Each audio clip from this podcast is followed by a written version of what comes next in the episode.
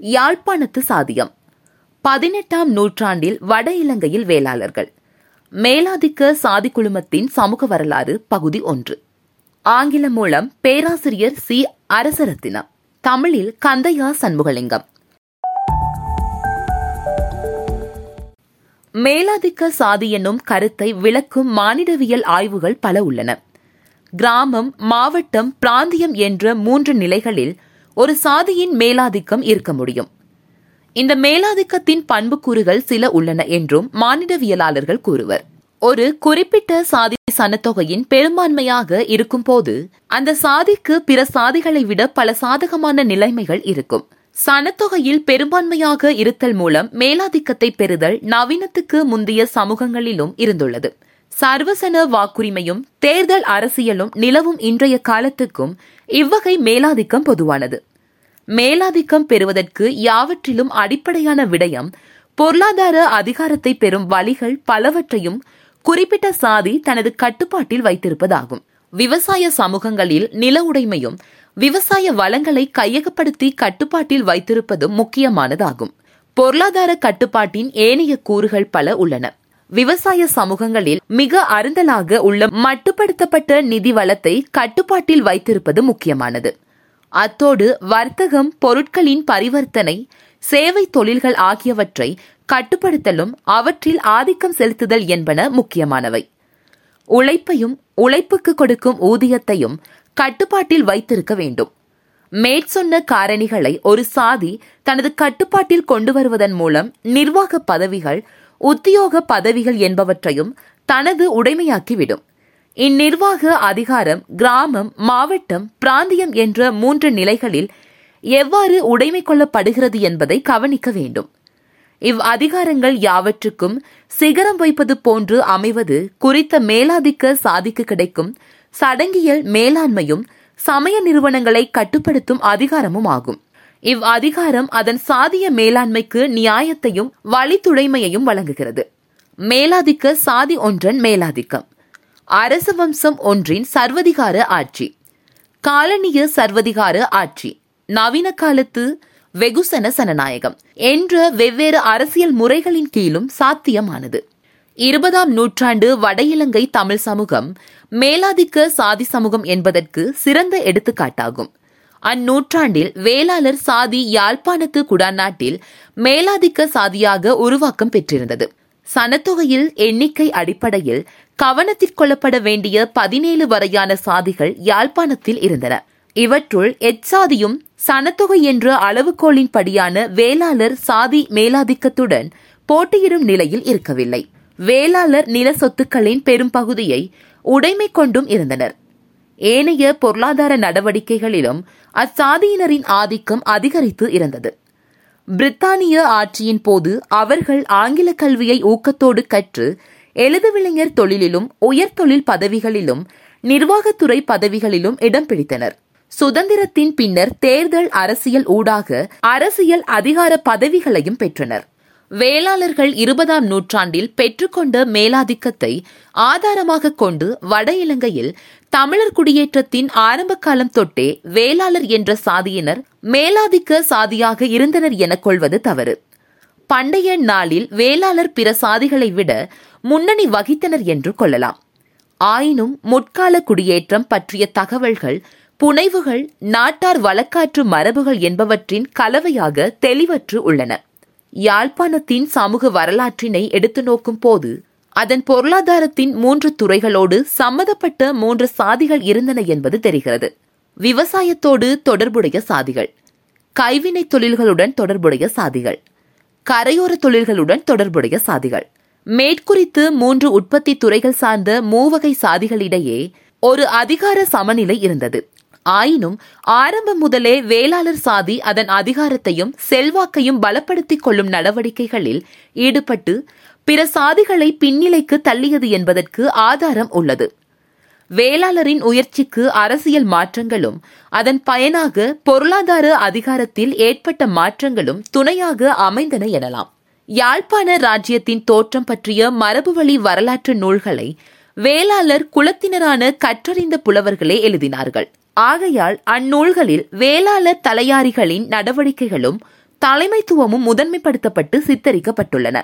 உதாரணமாக பதினாறாம் நூற்றாண்டின் இறுதியில் எழுதப்பட்டதாக கருதப்படும் கைலாய மலை எனும் நூல் யாழ்ப்பாண ராஜ்யத்தின் தோற்றம் பற்றிய ஆதாரபூர்வமான செய்திகளை கொண்ட பணுவல் என நம்பப்படுகிறது. இப்பணுவலில் யாழ்ப்பாண ராஜ்யத்தின் பல்வேறு பகுதிகளுக்கும் நியமனம் செய்யப்பட்ட வேளாளர்களான நிர்வாக அதிகாரிகள் பற்றி குறிப்பிடப்பட்டுள்ளது. இந்த நியமனங்கள் முதலாவது அரசனான சிங்கையாரியன் காலத்தில் செய்யப்பட்டன என்றும் இவ்வாறு நியமிக்கப்பட்டவர்களை போர் வீரர்களான தலையாரிகள் நிலமானிய தலையாரிகள் என்ற தொடர்களாக அண்மை காலத்தில் ஆய்வு நூல் எழுதிய ஆய்வாளர் ஒருவர் குறிப்பிட்டுள்ளார். இத்தலைவர்கள் பாண்டிய நாட்டிலிருந்து வந்தவர்கள்.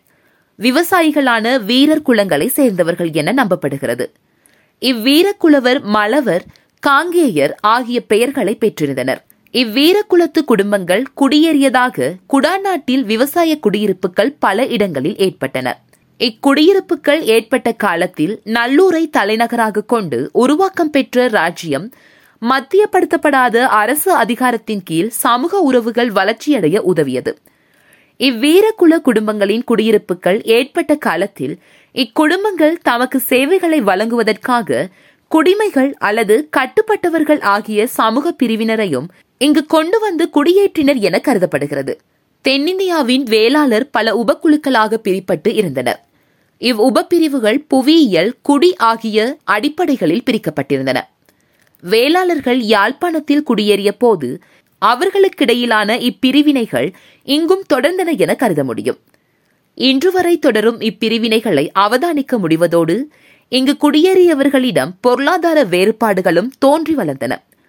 தலையாரி குடும்பங்கள் என அழைக்கப்பட்டவர்களுக்கு அரசனால் அமைச்சு பதவிகளும் மாவட்டங்களின் வரி வருமான அதிகார பதவிகளும் வழங்கப்பட்டன. இவ்வாறான பதவி நியமனங்களை பெற்றோர் பேரளவு நிலங்களையும் மானியங்களாக பெற்றனர்.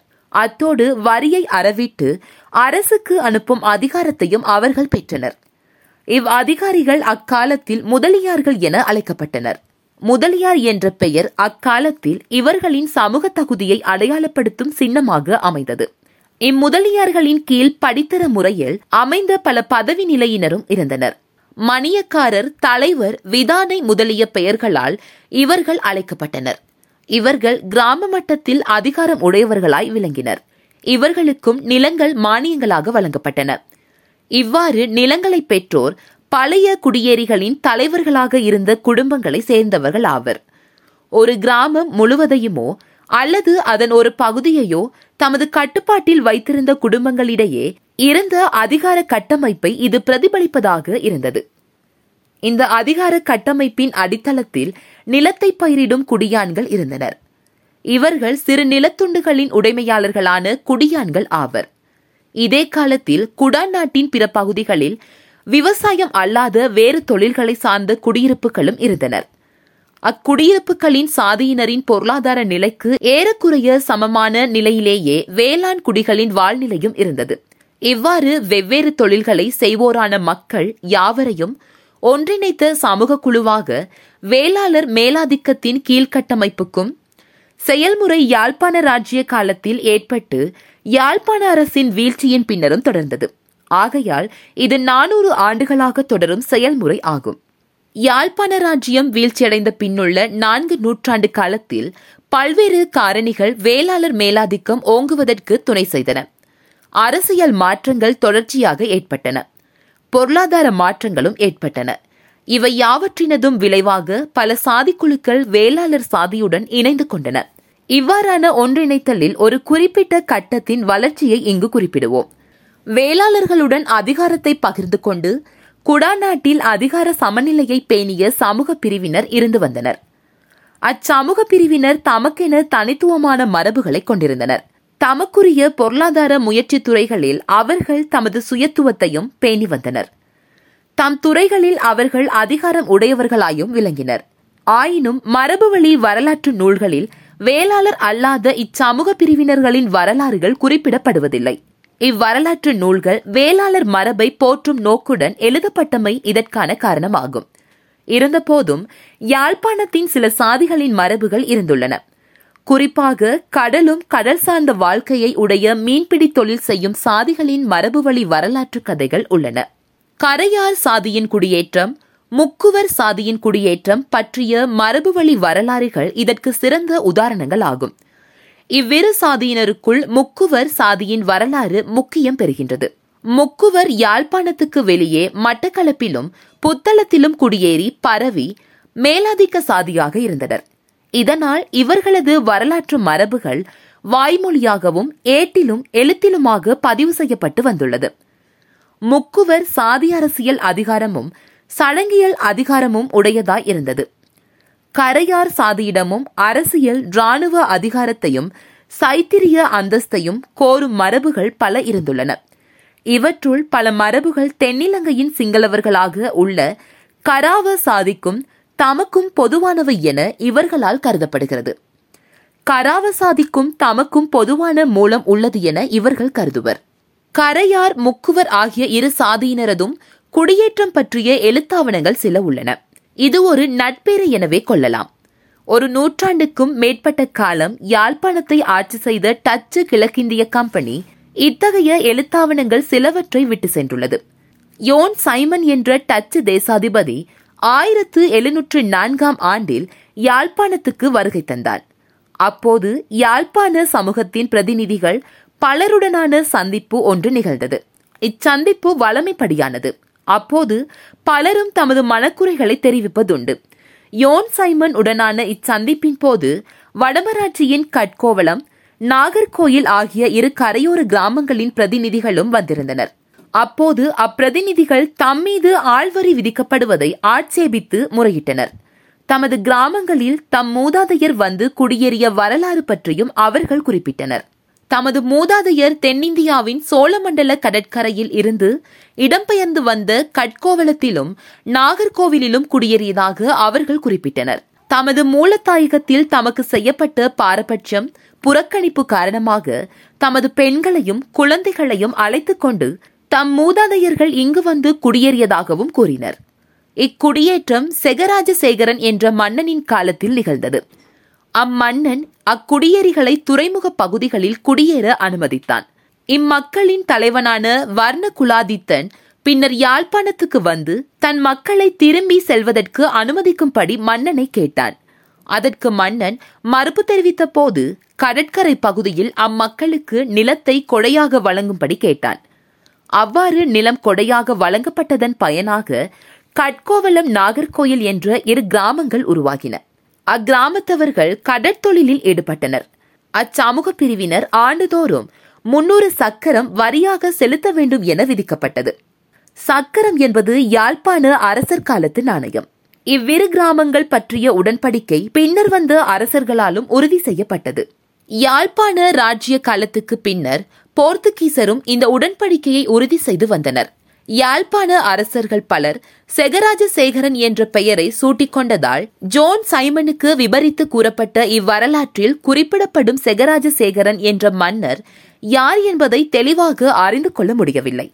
கட்கோவளம் நாகர்கோயில் ஆகிய இடங்களில் நடைபெற்ற குடியேற்றங்கள் பற்றிய தகவல்கள் ஒரு உண்மையை தெளிவுபடுத்துகின்றன. யாழ்ப்பாண அரசர் காலத்தில் பல்வேறு காரணங்களால் தென்னிந்தியாவில் இருந்து பல சமூக பிரிவினர் இடம்பெயர்ந்து வந்து வட இலங்கையில் குடியேறினர். அவ்வாறு குடியேறியவர்கள் தம் குழுவின் அதிகார கட்டமைப்பை இலங்கையில் குடியேறிய இடத்திலும் பின்பற்றினர். இந்த அதிகார கட்டமைப்பு அதிகளவு தலையீடு இல்லாது தொடர்வதற்கும் யாழ்ப்பாணத்து அரசர்கள் இடமளித்தனர். கட்கோவளம் நாகர்கோயில் ஆகிய இரு கிராமங்களிலும் குடியேறியோர் மீதான வரி வித்தியாசமானது. அரசனின் சார்பில் வரி அறவிடுவோர் இச்சமூக குழுவின் மீது தலையீட்டை செய்வது குறைவானதாகவே இருந்தது என்பதும் குறிப்பிடத்தக்கது.